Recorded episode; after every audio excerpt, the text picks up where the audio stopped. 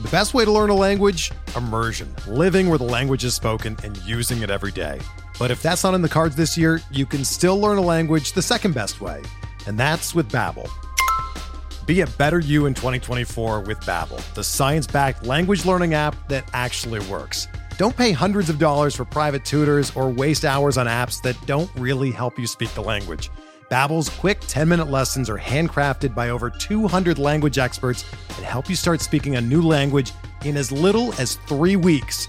Babbel's designed by real people for real conversations, and their tips and tools are approachable, accessible, rooted in real-life situations and delivered with conversation-based teaching so you're ready to practice what you've learned in the real world. Here's a special limited time deal for our listeners. Right now, get up to 60% off your Babbel subscription at babbel.com slash bluewire. That's 60% off at babbel.com slash bluewire, spelled B-A-B-B-E-L dot com slash bluewire. Rules and restrictions apply.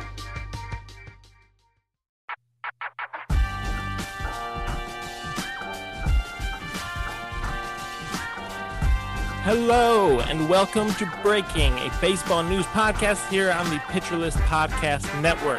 This is TC Zencka here with you today. Tim Jackson, the incomparable Tim Jackson, cannot be with us today.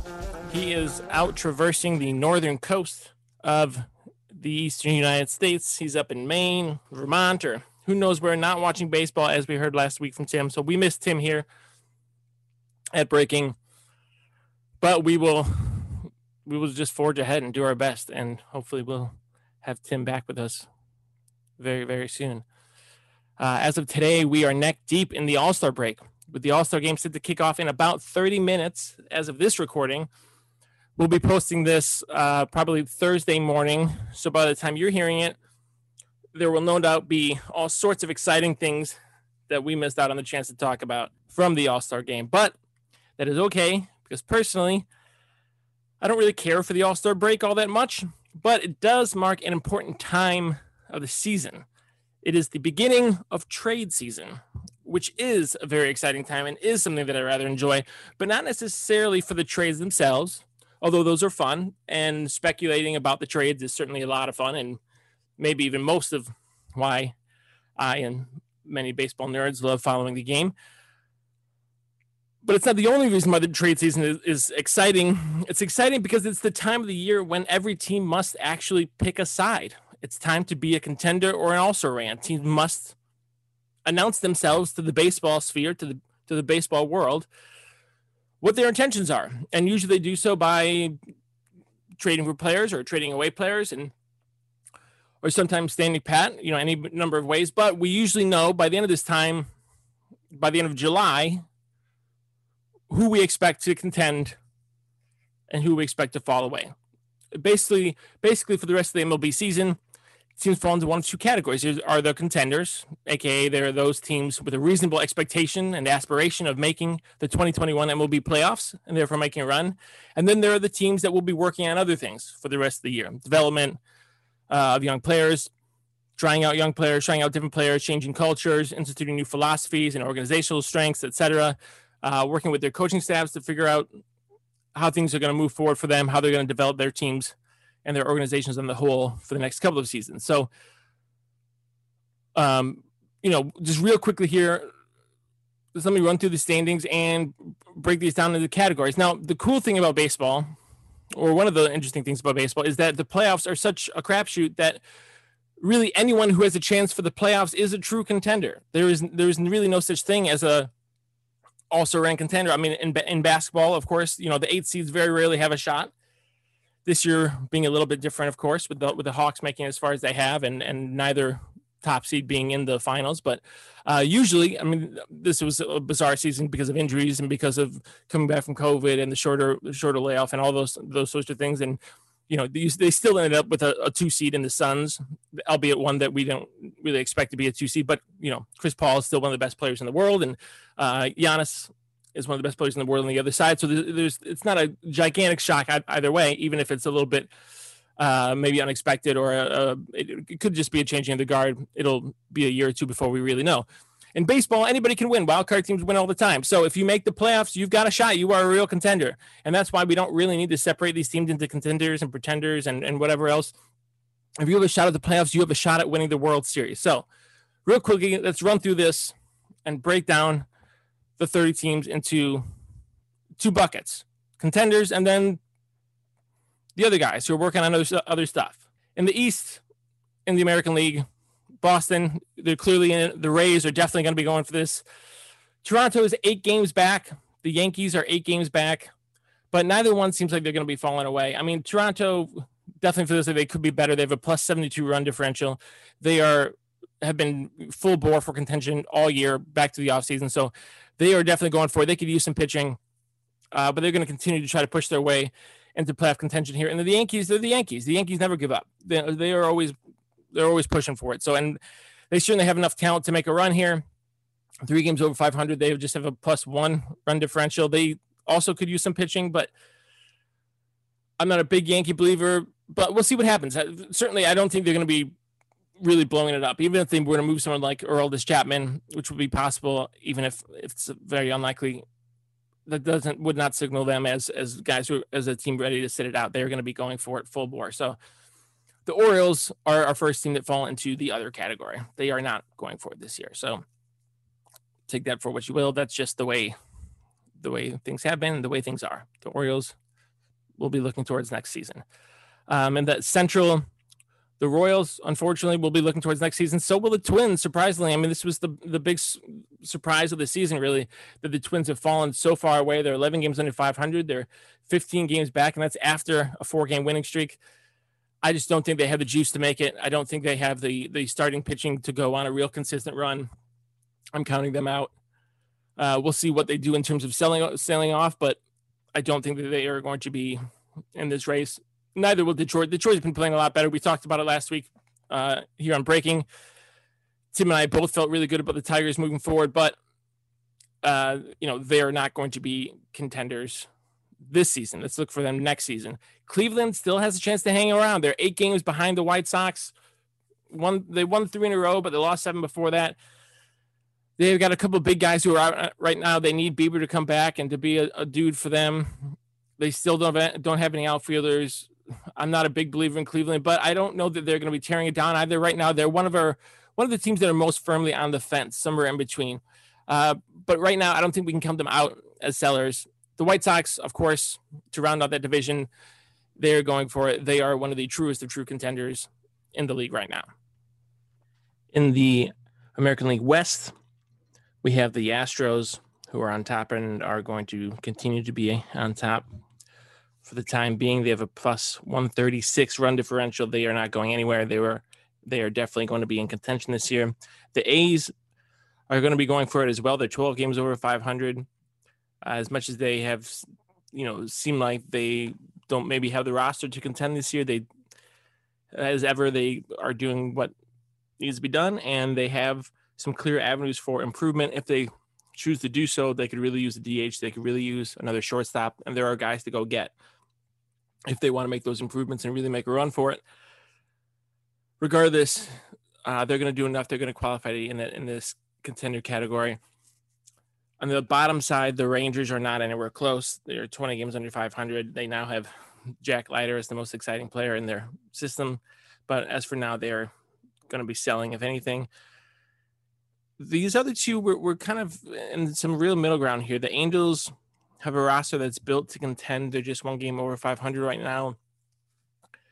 They don't seem to be like legitimate contenders, but I think they do qualify as a team that's going to be going for it. I don't see them selling out very many pieces. They do have they can look forward to a time when Trout comes back or Rendon comes back. So, uh, you know, with with Shohei having the season that he's having, they have to kind of go for it. And who knows, maybe they can make a run at one of these wild card spots. The Mariners have been much better than most people expected. Uh, they're five games over 500 with a negative 50 run differential. They're only seven games back, so they could definitely make a run for it. I think the Mariners are one of these teams on the uh, on the fence here depending on how the next couple of weeks go, they could go either way. They're probably going to be looking to next season more so than this year to contend. But as I said, they're right there, just five games. They're five games over 500, so they could definitely make a run for it. Especially as you know, the Indians have fallen away. And, you know, as of right now, they are would be right there. They're they're you know behind Oakland three and a half games for for that second wild card spot. So they're definitely within firing range if they want to make make a go for it here. So to recap in the American League, that gives us the Red Sox, the Rays, the Blue Jays, the Yankees, the White Sox, the Astros, and Oakland as surefire contenders at seven teams going for five playoff spots. That leaves the Mariners, the Angels, and the Indians as our teams on the fence. That's another three. So that's 10 teams who really could make a run for it. That might inform what a team like Seattle does or a team like Cleveland does this year. For sure, the Rangers, the Royals, the Twins, the Tigers, the Orioles, those five are going to be waiting until next year. Um, so we'll wait until next week when Tim is back to go over the National League and see what our contenders look like there. Because um, I know Tim will have something to say about those those clubs. So I want to give him a chance to disparage the Phillies somewhat. So uh, stick with us for now. Uh, coming up, we have a special guest coming on to talk about uh, one of those maybe National League contenders.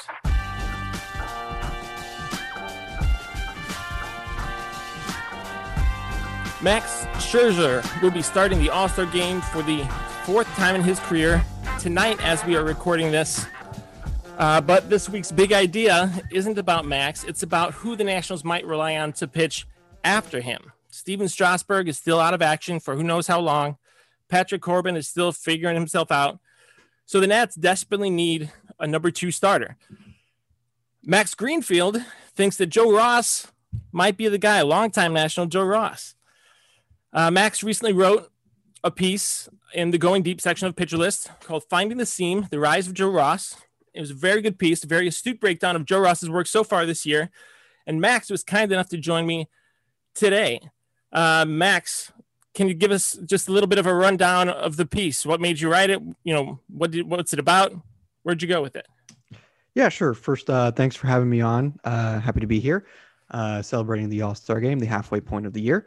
Yeah. Um, then, yeah. So with Joe Ross, I mean, so basically what caught my eye was I watched his start against the Dodgers, and I mean, he was just brilliant in that start for the first six innings. I mean, one run, nine strikeouts or eight strikeouts, and he was no walks too. And he was just pitching really, really well. And I saw his game plan pretty much in that entire start against the Dodgers was work sinkers over the plate, fastballs up, and then sliders either down and into lefties down and away to lefties or down and away to righties. He had like a really set game plan.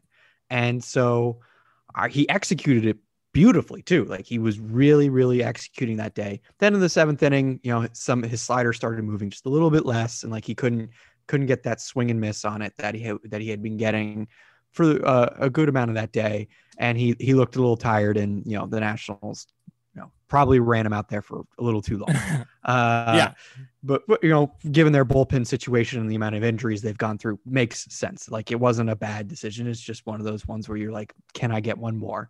And he tried and it just didn't happen. Um, but then after that, I, I was looking into his starts and I was looking into what he had been doing. And for like the last month or so, and the article at the end talks about this, Joe Ross has been really good for about a month. And I mean, we're talking like sub three ERA, three peripherals, pretty good ground ball rate, pretty good swing strike, uh, swinging strike rate. The slider has been good. The fastball, his four seam fastball, he's been able to keep it up in the zone. And so that my article is basically just the first half of it is talking about that game plan against the Dodgers and how when he's executing it well, he's really good because he's able to keep that sinker as a sort of all right, if I need to get back in the count or if I need to get an out now, I'm gonna throw this sinker and it moves just enough now, especially without all the you know spider tack and everything. His sinker is going to start to move in more above average ways instead of the average ways it does, you know, with all this stuff because he right. his spin rates have not changed at all. So he clearly didn't use anything. Um, if anything, I think they actually went up in a few starts. So clearly he's just you know not using anything, just which makes sense. Guys who throw a lot of sinkers tend to not want more spin on the ball.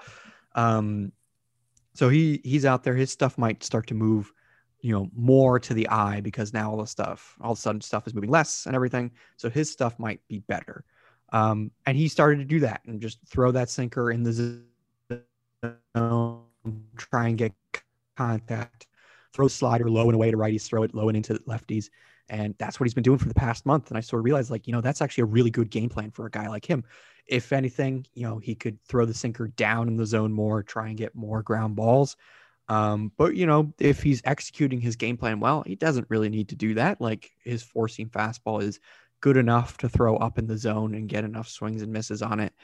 Uh, when he throw when it gets too low in the zone, the pitch does get crushed because it doesn't you know move all that well in any discernible right. way from his sinker. So it's just like a flatter sinker.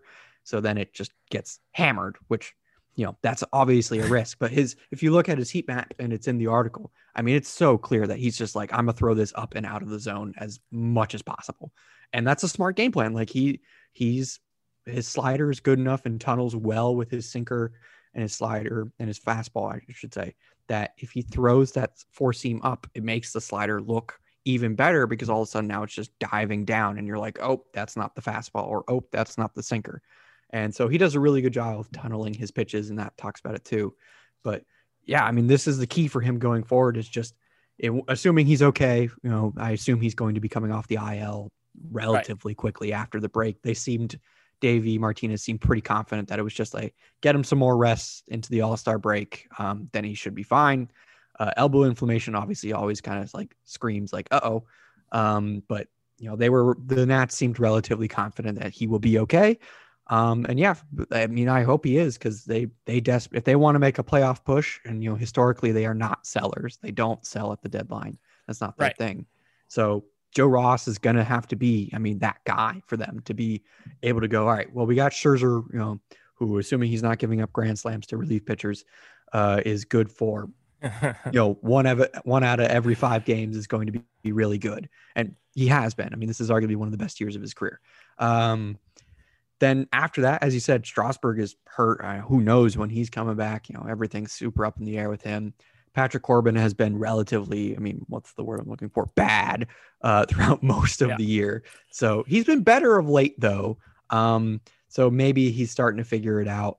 But even then, like if, if Corbin's starting to figure it out, then it's like, okay, I have two guys. So you still need that third guy, and Ross needs to do that. And he's going to be a huge key for them. That's what the article's about is his game plan what he's been doing for the past month and how it can translate. Yeah, I think that he is a key guy for the Nationals. And I think people outside of Washington, even people, you know, fans inside of Washington aren't don't tend to be Joe Ross believers because he's just been around forever and he hasn't really been, you know, he came up so long ago now. It feel it feels like that. It, I think people assume that he must be washed or he must be, uh, you know, somebody that kind of flamed out if he hasn't made it yet or if he hasn't become a more substantial piece of the team by now. But he's still only 28 years old.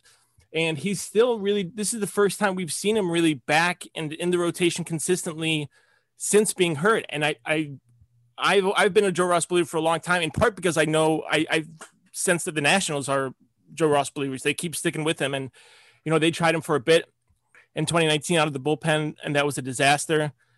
And then he came he came in he stepped in for max when max got hurt. He missed that five week stretch in the second half of 2019 and and ross was nails. And i think that to your point i think the sinker is is the key for him. And when he came up he was a sinker guy. That's what he threw. And then when he came back from injury he was throwing a four-seam fastball more than he ever had before and it's not something he'd thrown before and it, it did not seem to work at all and i don't know if that was because of the there was something compensating for the injury or because four seamers were kind of the, the the pitch of the day at the time and sinkers were kind of on their way out. Whatever it was, it really did not work for him. And when he came back into the rotation for for Scherzer in 2019, he was throwing the sinker more and he was kind of going back to it. And if you look at his, his pitch mix, there is that like weird time period where he just he kind of inverted the usage of his of his sinker and his four seamer, and it just it did not work. And so now, nope. yeah, I see him throwing it again. I feel like this is this looks good. And though his numbers on the whole for the year aren't tremendous, he, he had a really rough stretch in like May, uh, April, late April, May. He had he had a pretty rough stretch, but June was really good, like a really good June. Um, his first start of July was also really good too. Um, so he's, I mean, it's sort of you have to pace it by month. Okay, April was looking Yeah. pretty good. May was not that good, uh, but June was really good again. And so you're sort of like, okay, he's had two good months, one bad month. The sinkers, he's clearly gone back to that. Yeah, he came, you know, as you said, he came up in 2019. I always go back to the 2019 World Series where he made that spot start. Didn't know he was going to pitch until morning of Yeah. uh, game four, and he was actually pretty good in that game. Like I know the the the, bo- the box score doesn't necessarily reflect it, but for a guy who didn't know he was going to pitch until like a couple of hours before the start, that was a pretty pretty darn good start in the World Series for Joe Ross. And so like that was sort of the moment that made me like think. I was like, there's obviously they still believe in him, like as you said, um, and there must be something there. Like there's got to be something that can be tapped into. I mean, you don't give up on a guy who's drafted in the first round and can throw as hard as he does, and you know has relatively the the strong command as he's shown recently that he does. Yeah. He has pretty good command, um, and that's the key. Is if he can throw his sinker in the strike zone consistently, then Joe Ross is going to be pretty good because his fastball he's got one one idea with it, and it's when I get to two strikes, I'm gonna throw. I'm gonna show them the high heater. They're either gonna swing at it or they don't. But I'm not gonna make it like a setup pitch or anything. And that's good Yeah. because his his his fastball is not relatively good enough to be a setup pitch. It just doesn't move. It's just kind of it's too flat. It doesn't do anything. It doesn't rise and it doesn't drop. So and it doesn't Right. you know cut or run or anything. So it just doesn't do anything enough to be like a good setup pitch. So he's got the right idea to throw the sinker in the zone for strikes. And you know, listen, you obviously run the risk of getting hit hard the more strikes you throw. But you know, if you throw it low enough or in on the edges enough, then you can sort of survive. And that's what he's doing right now. And that's what he's done for the past month or so. Uh, and that's why he's had such great success. And I think this is the the pitcher that the Nationals always had in mind of like this is the guy who can be like our starting pitcher, you know, four when all things are going well, right? But Right. they're not. You know, uh, but he can always step up for us as the starting pitcher two or starting pitcher three. And I think Ross is showing that potential for the past month or so. I mean, again, as I, as I said in the article, by most statistics, Joe Ross was at you know in the top ten in you know some pretty hefty statistics for the month of June. So that's that's definitely you know noticeable. That's worthy of you know worthy of praise, worthy of look. Um, and you know the Nationals they so as I said they so desperately need it. Their their pitching is just littered with injuries right now. And as I said, they historically don't sell at the deadline. They you know, they never really have. Um, I don't know if they plan to this year. Maybe maybe things look more bleak. You know, we don't know when Schwarber's coming back. Strasburg's still unknown. The farm system does need some upgrades. Um, though I do I do like their draft pick of Brady House. Um, but they they, you know they need some upgrades, and so maybe it becomes like a little bit more pressing to sell. And if it does become more pressing to sell, then Joe Ross is going to play an even bigger role because they're going to, you know, if they trade Max Scherzer, then they literally need a guy to go out there, start every fifth day to give them at least a fighting chance at winning, you know, at Yeah. least one out of every five games. And Ross can hopefully do that. Yeah, I mean, I don't think they're trading Max until July 31st at the very latest. Like they, Yeah. as you said, the Nats don't sell; they they stick with it, and they want Max to be there. And if you're not going to trade Max, then Don't trade anyone. what are you doing? Just go for it. Like the, you don't have enough assets otherwise to really build up your farm system. They did kind of luck into this Brady House pick, which is great that he fell that far. He's a great looking prep shortstop who will be, you know, a big guy for their system that doesn't have anybody else like that. So, oh, you know, he's one guy. So we'll see what happens with the the class on the whole. But uh, Ross is looking better. And to your point, to your earlier point, I think he's had a couple of starts even where he's gotten burned by by hanging around too long because Davey just hasn't had anybody else to go to. The the bullpen's been been depleted at times, and they've had they've had to just kind of ride out, ride him out, and he hasn't gone deep into games until now. This last month he started to with is outings of six innings, eight innings, five, seven, and then six and a third. So he's those those were his June starts. So he started to build up some of that distance in games, and they're, and they're going to need it because the Nats don't have. They're not one of these teams that have just tons of relievers laying around that they can just bring in and out. I mean, they've even lost a couple this past month, losing Justin Miller and TJ McFarland to the Cardinals on the- on- through the waiver wire. And not that those guys are great, but I'm actually a pretty big TJ McFarland fan. I think that's a it's too bad that they lost him. He's a, he's a guy who can get ground balls at the very least, but they don't have a ton of guys that they can run through. And that rotation, man, it is it is thin. I mean, Jon It's Lester bleak. has not been great. I'm not a real big believer in him. Paolo Espino has been a godsend. Like, who knew? Some, you know, Espino goes really out there. he- shockingly good. he goes out there, throws five innings, gives up three runs or less, and that's fine. Like right now, you take that. You take that every single time. Like he's been, as you said, a godsend because he just goes out there and does the same thing every single time. And th- that sort of consistency is like, okay, I know how to plan my week now. Of like, Yeah. I know I'm gonna get this out of Espino right now, so I can use these guys in these situations, and these guys I have to rest. Yeah, I, I think you can you can tell with the way Martinez plans out his week that he knows that he's got to be careful on those days that he's got to be ready to go to the pen early with Espino, and I think he's beginning to give Ross that extra leash where you know Ross has maybe been one of those guys that he's had to protect a bit in the past. And we'll see. I mean, I I I, I don't think he's going to be hurt for very long. Like you said, I think this is just kind of a way to give him extra rest over the over the All Star break and to make sure that he's good to go. I mean, he hasn't had a full season in quite some time out of the rotation, but this is looking right now. I mean, he's he's been worth exactly one fWAR so far, which puts him on pace just about to be to match his career high of two point one. He's got a chance to at least, and and I think he does. And we'll see. I mean, he's four oh two ERA right now, four five two FIP. He's he's still avoiding walks for the most part. Uh, Yeah. What's his? Let's see. It's you know seven point six percent walk rate, twenty four point seven percent strikeout rate is the best of his career right now. He looks really sharp, and I think his numbers. As I said, I think he's been hurt a little bit by uh, sticking games for, for too long at times, and, and he's had to wear a couple when he's had when he's had tough outings early on. But um, you know the BABIP is a little low, but not so far off all of his career standards. So we'll see what happens there. I think I think he can definitely be a guy for them. In a vacuum, I would think that he was he would be somebody that maybe they could trade because he's a, he's 28 years old. He's only making one and a half million this year. He has one more year of, of arbitration after this season. So if they did, if the Nats did decide to sell He's a in guy a who market where there aren't a ton of say again. he's a guy who could get traded if they went like full sell. They were just like, you know what, our farm system's not good. We're not competitive right now. We don't plan to be competitive at any time soon. He's a guy who, because he makes so little and the potential to be great is there, they could get a pretty good haul back for him.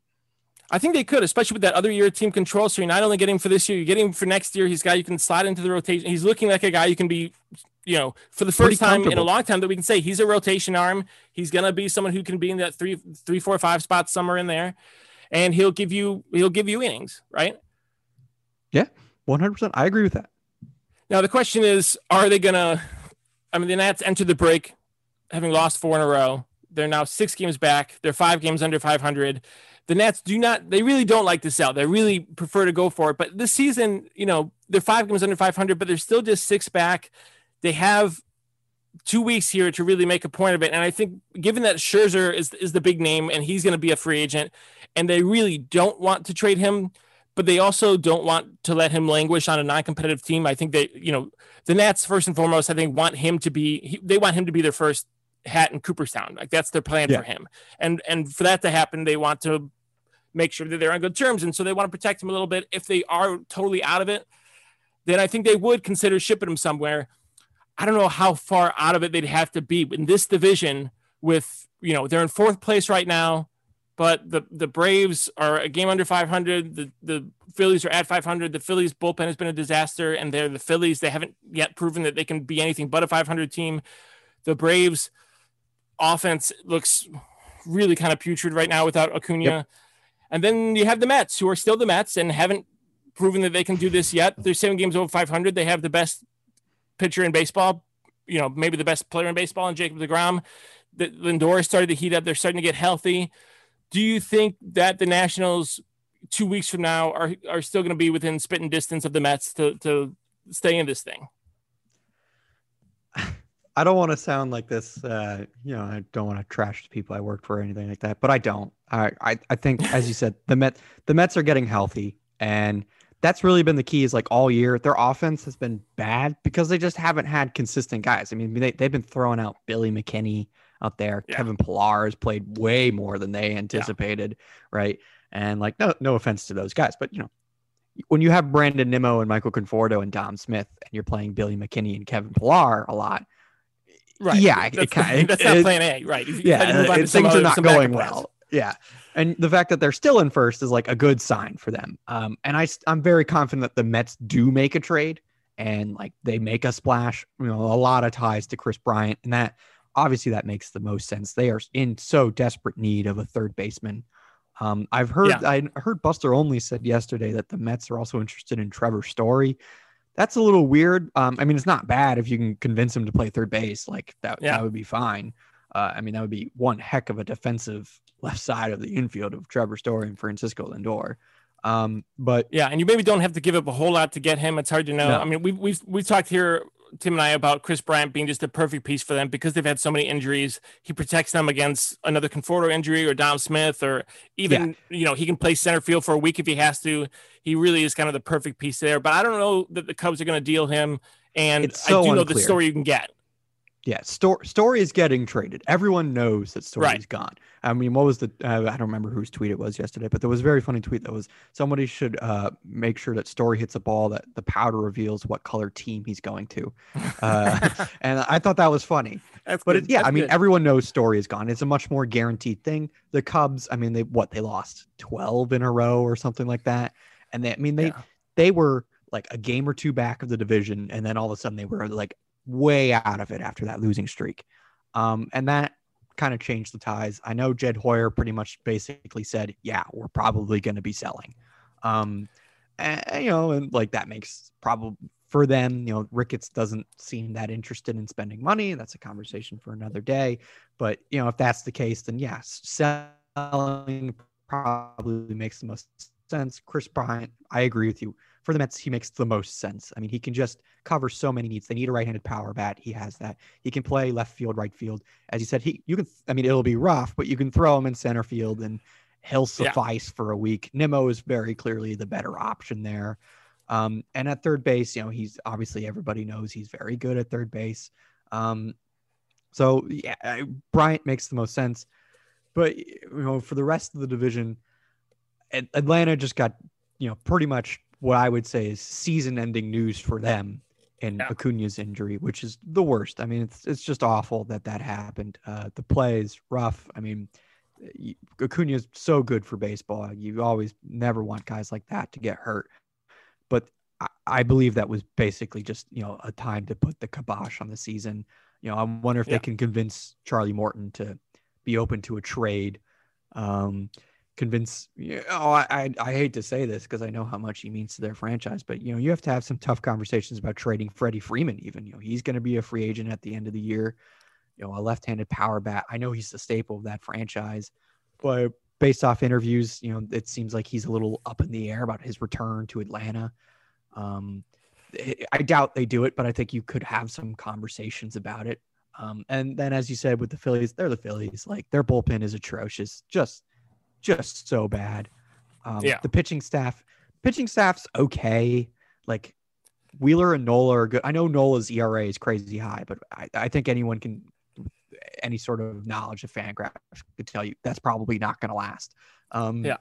yeah, and you know, beyond that, you know, Velasquez is okay. Uh, they, you know, they get innings out of other guys and find a way. They've been playing much better recently. I don't know how much it lasts. Their offense is relatively good.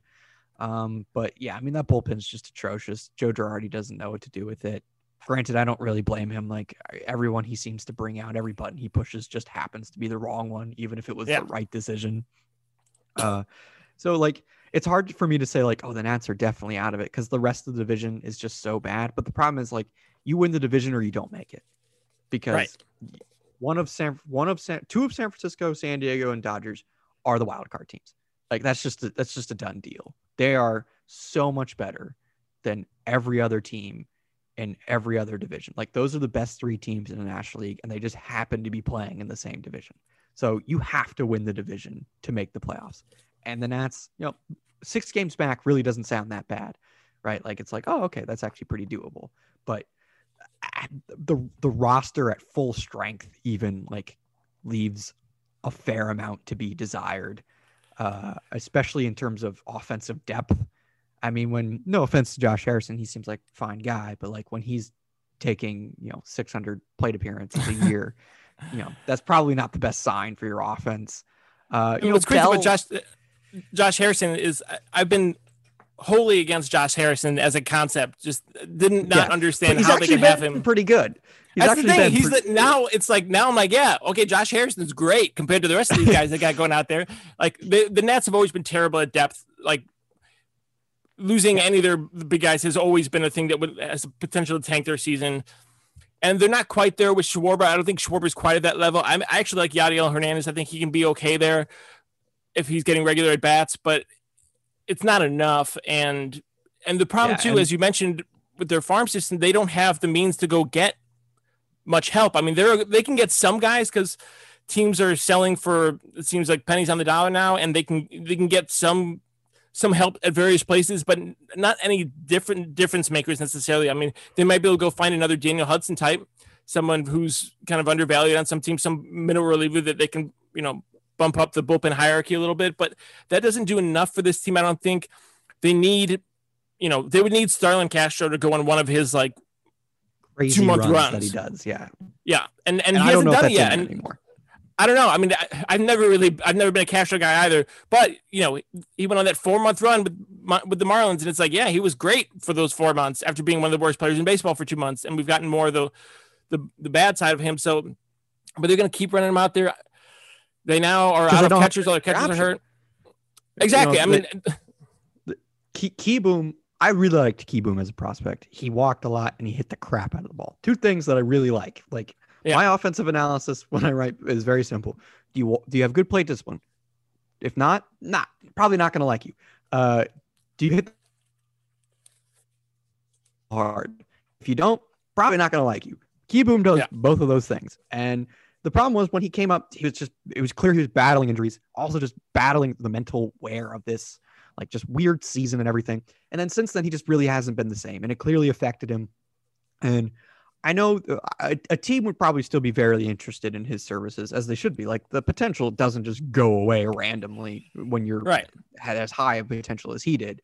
Um, but you know they clearly just aren't comfortable. You know he and he's been hurt again this year. And Luis Garcia, I don't know what to make of him. The dude never walks, doesn't hit the ball up Yeah. particularly hard, but he's got like very toolsy aspects. He swings. His stance is like identical to Juan Soto, but he plays nothing like him. Um, I know it's such a trap. It's such a trap because it it's- it's does a look just like him. It's like, oh my gosh, it's a little Soto. That's amazing. But then it's like, not not so, not so. so Soto was walking at like 18% clips when he was 19. So you know you Yeah, different guy, but but he's doing well in AAA this year, and so is Kieboom. Both of them are hitting the ball well. So I mean, Yeah. theoretically they could. I mean, they got to come up at some point, or what are you doing? Just keep them down there in AAA. And, Yeah. I mean, at some point they got to come up and play for Castro, but.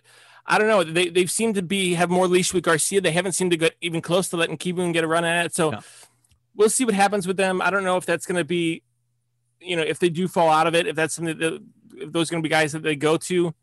I do think that for the Nats in particular, it, it per usual, it lies in the starting pitching. And right now, I think they have like just enough because of Joe Ross, because Ross and Scherzer are doing their thing. And Espino's, Espino's giving you five and three enough. runs. And if Corbin, was- if, if Corbin snaps too, you got a pretty decent looking rotation. yeah, Lester, I it- never believed in that signing. I don't know why they signed Lester. That seemed like a bad idea from the jump, but, but you know, he'll give you a couple innings. If he's your fifth guy, you can probably survive him. But I don't know. They it's, that's the thing is when Lester's your five, it's like okay, all right, like that's Yeah. fine. But I mean, the other day on Sunday, Erick Fedde gave up that three-run home run in like the first inning, and then nothing the rest of the way. Yeah. Fetty's like he's super confusing because he's a he- another guy, very high sinker usage, but he doesn't really throw it for strikes a bunch. Um, and it's it's like, why are you a sinker baller who can't throw a sinker? Like, how Yeah. how does that work? Um, and that's I mean that's that's kind of the confounding part was he was another guy, very highly regarded prospect who just hasn't really panned out. Um, maybe you know in, in this new age, maybe he finds it again. But yeah. I, I- Well, he's a guy who he can run into it for a four or five start stretch where he can be pretty Yeah. good. I mean, it, it's the consistency, which is always what it comes down to when you're trying to get to that star level. Like, yeah, he can do it for sure, but he's just not likely to do it every time out. No, he, he'll have he'll for every bad start, he'll have a great start. But then there's it's those mediocre starts where you want them to be closer to the good mediocre than the bad mediocre, but they're usually the bad mediocre. And again, if Fedde's your five, who cares? Like all right, he's fine as a five. But that's the same thing you say about Espino. That's the same thing you say about Lester. And it's like you can't have three guys in your rotation Right. where you're like, they're it's fine if they're the five. Well, at some point, one of those guys is the starting pitcher three, and that's not fine anymore. So that's Right. that's the Nationals' problem is like Strasburg hasn't been healthy. Um, Corbin's just been bad, but he's been better recently. You know, maybe he finds it. Um, I'd have to dig in deeper into that, but like, you know, Corbin's just you you burned him out for that World Series run. You got your ring, and then they were extra cautious with him in spring training last year. Like really worked him back slow. Said he was probably going to start the season on the IL just to just to give him more rest. And it's still like even when he got the timeout and everything because of COVID, he still came back. And I mean, he was throwing 88, 89. Now it's like, oh Yeah. god, dude, it's been it's it's one it's year two of this contract. You cannot be losing two three miles per hour on your fastballs all of a sudden. Like that can't happen. And um, and yeah, that's concerning. And it's it stayed that way again this year. Eh, There's so many parts of the Nationals where it's like eh, all of a sudden it's like, oh yeah, if they start playing up to what they could do, then it's this roster's great. And it's like, yeah, of course. Well, that's you know most teams in their position. If they play like they Right. should, the team's great. But Corbin, I don't think you can, you know, realistically argue that the the team they have right now, because I I'm not counting on Strasburg even coming back at this point. Like, No. just just I can't. Um, then Yeah, and I'm- believe when I see it. yeah, and Schwarber, who knows? I mean, hamstrings are very very fickle things. It's it's it's tough to say. If it were me, I would sell. Um, I know it's tough to tell the fan base that you have to say goodbye to arguably one of the best free agent signings in baseball history in Yeah. Scherzer, and you know, and Scherzer has full no trade clause and everything. But I, I I know like if they were if they're still six games under 500 by July 28th, I'm sure Scherzer's going to go up to him and go, "Can you trade me?" Um, and like maybe maybe not. Maybe he just really likes it in DC and he just wants to ride it out there and spend the rest of his career there. And you know, there's some you know Scott Boras said a couple weeks ago that if Scherzer gets traded, he wants to sign an extension there, and that's just Scott Yeah. Boras doing his job. I don't actually believe that. Um, but you know that would- you know some teams that might scare them off. Um, you know, and again, he's still owed you know a lot of money on his contract with the deferments and everything Right. uh, you know that would become a fickle thing in negotiations who takes the deferments for this year and who doesn't you know how much do we pay and everything like that um, so that that becomes tough um, you know all, that with all that said if it were me i would sell i don't think the nationals will because that's just not who they are that's not what uh, ted lerner believes in uh, that's not what you know mike rizzo has shown to do but if it were me that's what i would do um, is it tough to say that? Sure, because like you know, I had I had decent expectations. I thought they were a borderline playoff team, and at times they've played like it. You know, before the Schwarber injury, they were playing like a team that was a borderline playoff team, like a, a team that Yeah. was going to be in the hunt, going to be in the thick of it. And then the Schwarber injury, you know, the offense was still good after Schwarber got hurt, but the pitching staff. You know, how often are you going to get a Max Scherzer blow up? Yeah, sure. They probably should have swept the Padres. They had every opportunity to and then they just didn't. And you know, like that hurts a lot. Uh, but yeah, getting swept by the Giants didn't help either. I was at that game on Saturday where Lester pitched. That was Ugh. just brutal. I mean, I felt bad Not for maybe he was like he says pregame like, "Boy, I really need five or six out of Lester today." He gets two and gets two plus out of Lester. And Yeah. it's like, ah, God, poor guy. Yeah, it seems like that's always a recipe for a disaster. Whenever whenever the Nats go into a game where they're like, we really need a long outing here, it almost never seems to work. But I I, I tend to agree with you. I think I mean I, I don't think they are going to sell, and I do think they probably are, would be better off. The thing about them selling is if they move in with just a couple of pieces, like it has the potential to get very bleak. Because if they Yeah. move Scherzer, like they don't have these other guys, they don't have even these like quad A starters. Like they they are very very very very shallow. So if they end up moving a if Scherzer, they do, and if, if they move Ross too, even like then it's it- you It's might see a very very difficult last couple of months. And I don't know that they want to put Soto through that or or Turner. And like I, I think that's yeah, another that's thing the other they're going to be thinking about. is they're still trying to convince Soto. uh, He he won't. I, he's not going to sign an extension because he's a Scott No. Boras guy, and those guys don't sign extensions. he won't. that's just he he won't do it. But for Turner, they've been clearly in, in heavy negotiations for an extension for about a year or two now. Like they're Yeah. trying very hard to extend, as they should, because he's very good. I mean, He's so good, and. I think they got to wait and see. They're going to end up having to wait and see what the market, what happens this summer with all these free agents. I mean, we know Lindor's kind of set the price, but we're going to see what happens with Story and Baez, and there are a lot of really good shortstops, and Turner's actually at the top of that list. He's yeah, he's, he's he's a very borderline very good. top, So top three, top four shortstop right now. Like he's just been that good Yeah. For, since 2020. He is like fourth in all of baseball in Fangraphs WAR and like sixth in Baseball Reference WAR. He's just really good. Yeah. Like so, it's just that he's healthy, and he's healthy now for the first time. Like he's Yeah. he's been healthy for the for a consistent stretch, and that makes all the difference with him. This is Now, I do is the- think. go, go ahead. ahead. I was just gonna say this is the player they always thought they were going to get out of Yeah. uh when when they uh traded for him. Uh so it yeah, this this is not a surprise, but it just with all the short steps as you just said, his asking price in this offseason if they're trying to sign an extension is going to be hefty. And it should be, like because he knows he's worth it. And with all these other shortstops, I mean that's only gonna help him. You know, if if Correa gets a good deal, if Seager gets a good deal, he can just go, I've been just as good, if not better, than those guys. Like Yeah. you got to pay me what they're getting, if not more. And Yeah. I, you know the Nationals they don't do contracts that big without deferments, and you know that's ultimately like that had a huge influence on why Harper left. Ultimately, that's why they couldn't re-sign both Strasburg and Rendon.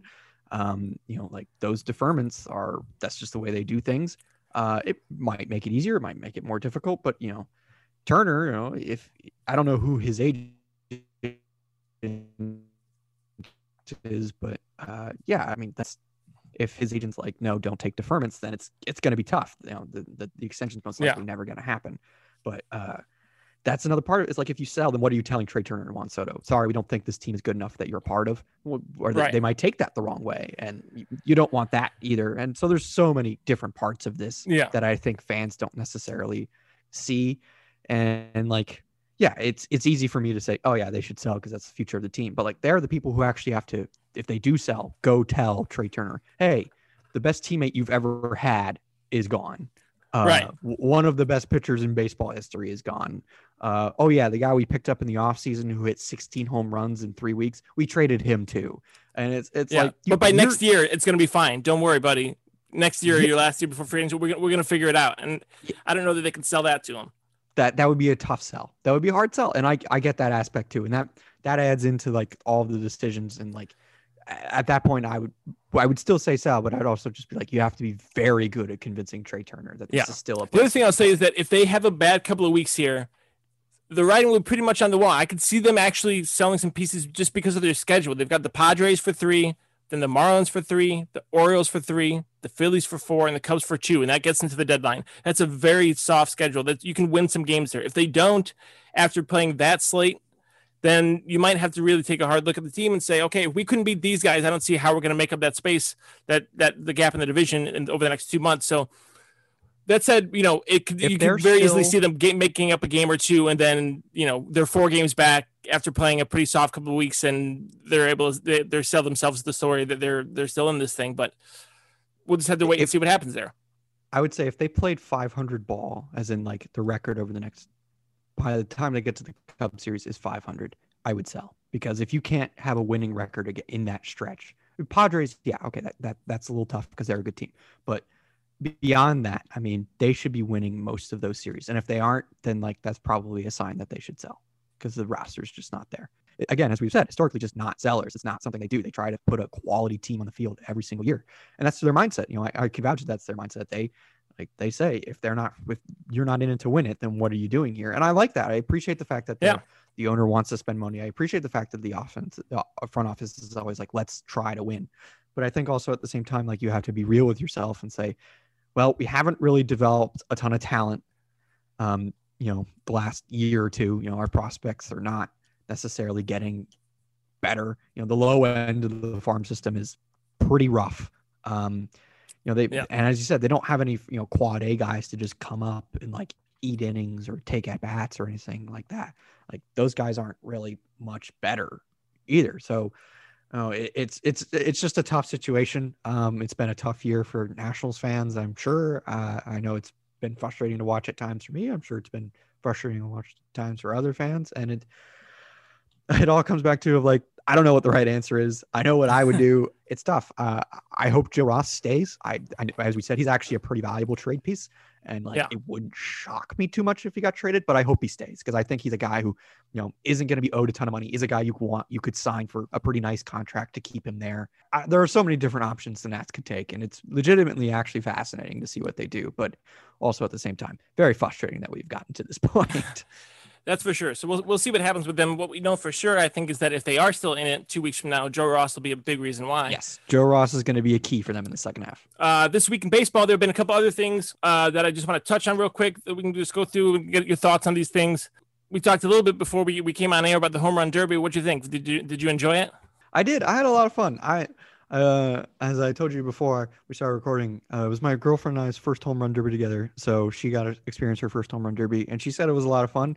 Um, I mean, Pete Alonso hitting 35 home runs in the first round probably was a sign that like it was his to lose. Yeah, uh, and he clearly takes it like super seriously. But uh, what a performance from Trey Mancini! Really great, 22 home runs in the last round. That's not that's nothing to sneeze Yeah. at. Like he made it difficult for Alonso there at the end. Like that was that was that was really impressive. Um, and the Soto versus Ohtani thing. I mean, that was I mean that's great, great for baseball right there to have you know arguably the most fascinating player in any sport right now going up against one of the young faces and phenoms of the game uh, in what was just a really really fun show. Uh, you know the most. I felt really bad for Salvador Perez because he hit s- 27 home, Yeah. 28 home runs in the first round and he lost. And I was just like, it's funny because I was the guy who I said, ah, Perez is probably going to be like the weakest option here. I, Right. he's got to go against Pete, so he's going to lose. But like, damn, what is he going to do? What does he do? He hits the second most home runs in the first round. Makes me eat my words. And I was like, good for you, Salvi. like, you, you put up a great show, but it just went nowhere. That was a lot of fun. I know, and he still But just yeah, never had uh, a chance. Twenty-seven home runs, and just never for a second did anyone think he had a chance. Just Yeah, too, really no. too bad. But as soon as he started, I remember legitimately thinking, well, I might as well start cooking now. Like he's not gonna win. Like, Yeah. I, I got time for these four minutes because he's, he's not gonna beat the 35. But he put on like a really he dropped some bombs too. Like he hit some he hit some tanks. he did. And uh it- being in Colorado also made it so much more fun because the balls just were flying. Flying. I mean, Ohtani hitting some third deckers, Soto hitting some third deckers, Alonso hitting balls to almost the scoreboard. yeah, And I mean, Matt Olson dropped a few that went far. I mean, it was just Yeah. it was fun. they hit some Uh, bombs. but and I- they did. It was, I was, it was, I was a really never, good home run derby. I was never a home run derby guy, but yeah, the head-to-head stuff works. You, you got some extra drama in there. It, it, really has been a pretty good event the last couple times out. So I, I'm I'm on board now. I think it's I think I'm Yeah. looking forward to it next The- year now. They did the head to head starting in what 2016 or 2017. I can't I'm remember. somewhere right around there. Yeah, and ever since then, it's actually been like legitimate. The Judge year, the 2017 year, obviously Judge being in it, like made Yeah. it, and you know Stanton was in it too. It's like you had like a lot of reason to watch. And then 2018, I mean Harper was, you know, super fun to watch. Yeah. that. That was a cool one. Harper Um, in Washington. That was that was definitely a good one. But um, we yeah, all, and then you know Pete Alonso versus Vlad Jr. and then Vlad Jr. versus Pederson. Yeah, the, the Derby's just been Yeah. actually legitimately really fun the last two years. I think people are like, "Well, it sucks for Salvador Perez that he lost after hitting 20." I'm like, yeah, it does, but like the head-to-head aspect, as you said, it creates like anxiety. Yeah. Even like it creates like you start to get a vested interest because you're rooting for the guys and everything. So yeah, I, I'm with you. I th- I like the head-to-head. I think that is what makes it so much fun. for sure. Uh, there was another event, a big event in baseball this week that does not get quite as much TV attention or excitement. There was the MLB draft, which is for a lot of people a big deal, but in baseball, not quite as much of a must see event because it takes so long for the prospects to actually make it to the majors. Did you pay attention to the draft? I did. I I I didn't watch it. I was because I was uh, busy doing other stuff. So I just had my you know phone with the Twitter feed up, just constantly scrolling. Um, you know, I think a lot of people were shocked by Davis going number one. You know, that's the easiest point to start. He's the first pick. Yeah. Uh, it doesn't surprise me too much. Um, he is a relatively safe pick, and the Pirates are very desperate for some catchers. Uh, you know, they have had a very bad history of Yeah. developing catchers, and you know, Davis he can hit.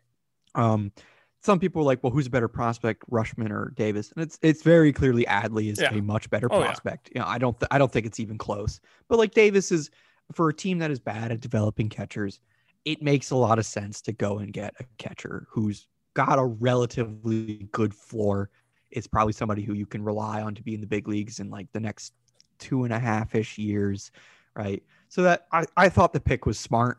Um, Leiter went two. That made sense. I mean, every, every, Yeah. I wish if it were me, I would have picked Leiter one. I think he's got the highest ceiling out of anybody in the draft. To, to be honest, I mean, he's just so polished already, and just as he gets stronger and smarter about you know himself and everything, then and it's not like I mean the biggest difference between him and Kumar Rocker is Rocker had a lot of injury concerns of the way he throws and his mechanics, and he throws a lot of sliders and stuff, and that you know gave a lot of people some worries. Obviously, as he fell to ten, which was a major surprise. I, you know, I had him pretty much locked in at seven to Kansas City. I thought that made a lot of sense, uh, but they decided to go way under slot. Yeah. Um, you know, I haven't evaluated the rest of their draft yet to figure out if that was actually worth it, but Right. Did I thought that was an that? I interesting mean, decision. that is the thing about the, Yeah. there are all these always these slot decisions that we see in the top ten picks, and it's hard to totally It's evaluate what you do with the so, rest. You know, we'll see. Rocker with the Mets makes sense though. That was a really good pickup for the Mets. Yeah. Uh, I, I liked that pick a lot. Um, then I liked House with the Nationals, and we spent a lot of time. But yeah, Brady House was a really good pick. His, I mean, coming into the draft a few months ago, that guy was slated to go one or two. Like he was really high up Yeah, there on the board. He was. He's got a very good, uh, very good ceiling. His offensive potential is very high. Um, and you know he's probably not a shortstop in the future. Uh, probably going to get moved over to third base, and that's fine. Uh, because he, I, I think he could be really amazing defensively at third base. Not necessarily like a Matt Chapman, Nolan Arenado, Brian Hayes, good defensively, but like you know a guy who's going to be in contention for some Gold Gloves defensively. You know, I, House can do that. Uh, another pick I really liked in the first round was Matt McLain of the Reds. I really, really liked that pick. Uh, McLain is a guy who has a really good uh, floor for a hitter, could rise quickly through the ranks because a Reds need infielders now, and they're going to need infielders in the future. Yeah. Um, and he's got such a polished floor um, and approach that he could rise fairly fast. I really liked that pick. And then I think, uh, in all honesty, the best pick in the draft was Cleveland taking Gavin Williams with the 25th pick. That was just how, how did the rest of baseball just allow Cleveland, the pitching factory that has produced how many great arms in the last few years, to just take Gavin Williams, who is a stud? Like, how did nobody think maybe we should stop them from doing that? But uh, that was a, just a brilliant pick. I mean, really, you couldn't have nailed it any better than that. I know the most controversial pick in the first round was either Trey Sweeney to the Yankees, and the the numbers really like Trey Sweeney because he hits the ball really hard. Um, there are some concerns about what he can do against velocity, and there's some concerns about how he can move around at shortstop. He's not a shortstop long term. I think uh, most people will tell you that. Um, but and then the uh, the Phillies pick isn't wasn't great, especially with uh, what's his name? Uh, the Marlins picked him up. Watson available. I, I thought Yeah. that was the move to make. To be honest, um, so that's another one. Marlins did great there in the first round. Like, yeah, that was a really, really good pick. Um, I like Watson. I think he's going to be quite good and fits the, what the Marlins need. Uh, and the Marlins have a very clear element when they draft. They look for guys who have very athletic profiles. That's generally speaking what they've done in the past and didn't change any different under Kim Ng. Um, you know, and the Marlins are a sneaky, fun team. So I, I, I like that pick. Um, and then, you know, Detroit uh, did pretty well with picking time, uh, Madden, who fell really far. Yeah. I mean, it's a little concerning how far he fell. That was shocking.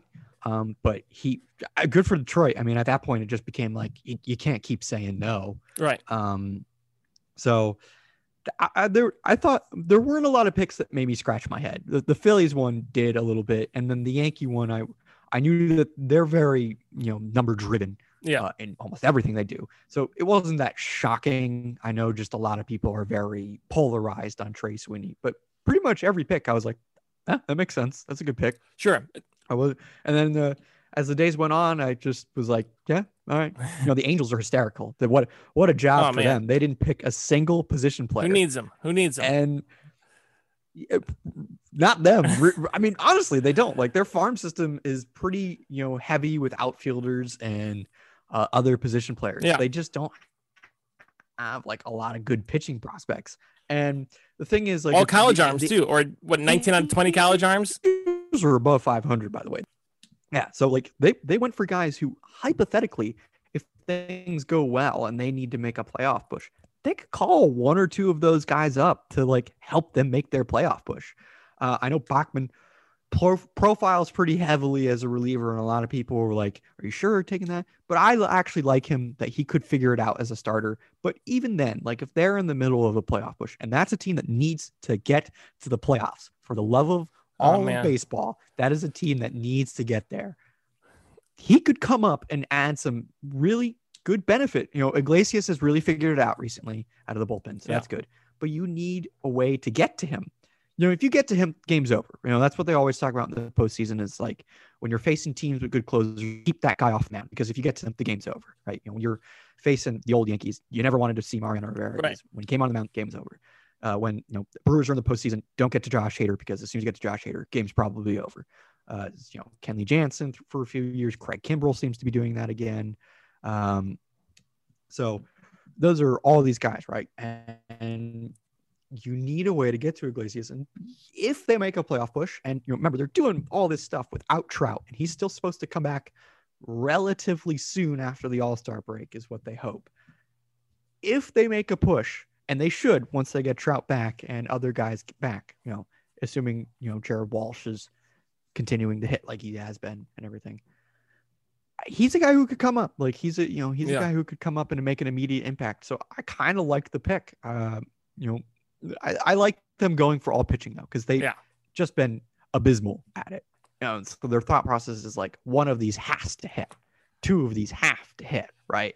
And I, I like that. You know, you can you can trade for position players. They've been willing to sign position players. We've seen that in their history. So I like for the you know go for pitching, try and develop pitching, try and change how you develop pitching. So I, I like what they did. Yeah, I mean we've been screaming at the Angels for years just to sign some freaking pitchers. I mean, they they just need Sign some they pitchers. need pitchers. So and and they do have the potential to go on a run here. If Trout comes back and he's healthy, and Rendon has not been himself yet, if he comes back and he's healthy, if they can keep Ohtani he- healthy, I mean, these guys all together, that's a pretty good looking team. Get, if the, they have some roster, pitching, you look at it. You look at their roster and you're like, man, they should be good, yeah. and they have been relatively pretty good. Um, you know, Andrew Heaney is given me nightmares. I've been so high on him for years. I feel like a lot of fantasy baseball players yeah. are always like, one of these years, Andrew Heaney's actually going to put it together, and he never does, and it's so frustrating because he's he's he's got it. It's there. He can do it, but you know. Know Griffin Canning's been disappointing. Dylan Bundy's been hurt, but he just refuses to come out. Yeah, and he's been um, a disaster. Then, yeah, they so they've got to figure something out, and we'll see if they can. They need pitching. make a move or something. But they yeah, at least they got some in the in the minors now, and we'll see how quickly these guys can rise and and yep. you know give I them help. So they need to go. They need to get to the playoffs, man. It, yeah. Baseball needs them there. That would be great. We do need them there. Um, in terms of injuries this week, we talked about a couple of Angels guys coming back. Of course, the big one we touched on, Acuna is out for the year, which is just a disaster. Ian Anderson also was being looked at. We'll see what happens with him long term. Uh, Ryan Weathers of the Padres is out for a couple of weeks, but with a right foot injury. But it looks like that's not going to be that big of a deal. Same with Yu Darvish on the IL left hip inflammation is what they're calling it. But again, this seems like a with the All Star break, it's hard to tell what's real and what's not because everyone's just kind of using that as extra time to get guys rest and bring up other guys for a couple days. So we'll see what happens. Alec Bohm has COVID. Does does that worry you? There's now a couple guys on the on the that COVID list, but Bohm's the one who. I mean, if that's significant, that's significant. So, I mean, that could be a real thing for him. Yeah. Well, with my concern is with the Phillies is reading uh, what's what's his name? Matt Gelb's athletic article about the Phillies and the COVID outbreak. That was a very painful article to read. It did not did not give me a lot of good feelings about really anything in life. Really, to, see what they had to what the Phillies players had to say about COVID and the vaccine and everything. It was really depressing. Um, yeah, I mean that's concerning. Like uh, Bohm's just been bad yeah. this year. I mean, just unexplainably bad. Like it's it's so it's so bad that you're just kind of throw your hands up, go. I have no idea. Like yeah. I have no idea what's gone into it. Um, as with most most then, things Phillies, that's kind of trademark yes. Phillies. So he's, he's very much one of the gang there. yes. Um, which is I remember the what was it 13 straight home runs for Bryce Harper were solo home runs, right? like what a what what are the odds? He's having he's having a great year, and it's just it's just such a reflection of that franchise that they're getting another great year out of you know one of the best players in baseball, and they're doing nothing with it. Um, yeah, I mean it's concerning that he has COVID. It's concerning that the Phillies haven't met the 85% mark. Um, you know, that that means like are the problems Yeah. going to linger is Bohm you know he's already had a bad year is it about to get even worse should they just send him down for the rest of the year at this point you know I, I think that's a legitimate question um with Weathers and the Padres I think the all the pitching injuries regardless of if Darvish is healthy or not I think that has put them in the conversation for they're going to be looking for starting pitching at the deadline uh, which is crazy to if you told me that I know. season that they would still be looking for starting. Also tell me that they're like relatively close to first place. I'd be like, how? Um, so there's that going for him. Uh, yeah, I mean, I don't know what to make of the Philly situation other than just like it's just sad. It like that's that's all I gotta say. It, it's just sad. that it is. Tim Tim Jackson will be glad to hear that from you because we talk about the Phillies a lot. He's a big Phillies fan, and it always just makes him sad. So we try to steer clear of the Phillies as much as we can. enough. But uh, so I'm glad we had you here to talk about talk about Alec Bohm's situation instead of Tim. Uh, Max, thanks so much for coming on. This has been really great. It's been really great to get your insight on Joe Ross and the Nationals. Uh, where can our listeners find you this week? You're on, you're on Twitter, I presume. You have other writing coming out. Where can we find you? Yes, I am on Twitter. You can find me at GreenfieldMax18 on Twitter. Uh, the what I got coming out this week is uh, I, the statistic that I developed, uh, which is a war statistic based around uh, KWERA, which is just strikeouts and walks in ERA form, and then ground ball KWERA, which is strikeouts and walks and ground balls, uh, is having its midseason update. I'll be writing about some guys you want to keep an eye on that might be getting better, uh, some guys that we might want to be a little bit worried about because they might be falling off, and then just some general fun stats about it. Uh, you know, just some more fantasy analysis of like what I always do. Like here's some guys to pay attention to. Here's some guys who's not. I really like writing about pitching, so I will be probably just writing about pitchers throughout the rest of the year. So if you're following me, you're just going to see a lot of pitching stuff. Good deal. Well, we will follow you. We will keep an eye out for that. You can find me on Twitter at TC Zencka. Uh, you can find my work at MLB Trade Rumors. I'll be writing there again this Saturday. Uh, keep an eye out for Tim at Tim Jackson Says. And you can follow the Breaking Pod at Breaking Pod PL. Uh, do us a favor, send us a comment, say hello, uh, you know, rate us five stars, rate us four stars if you want it. You know, that's fine. Just come say hello, leave us a comment, talk to us on Twitter. And uh, thanks for hanging out.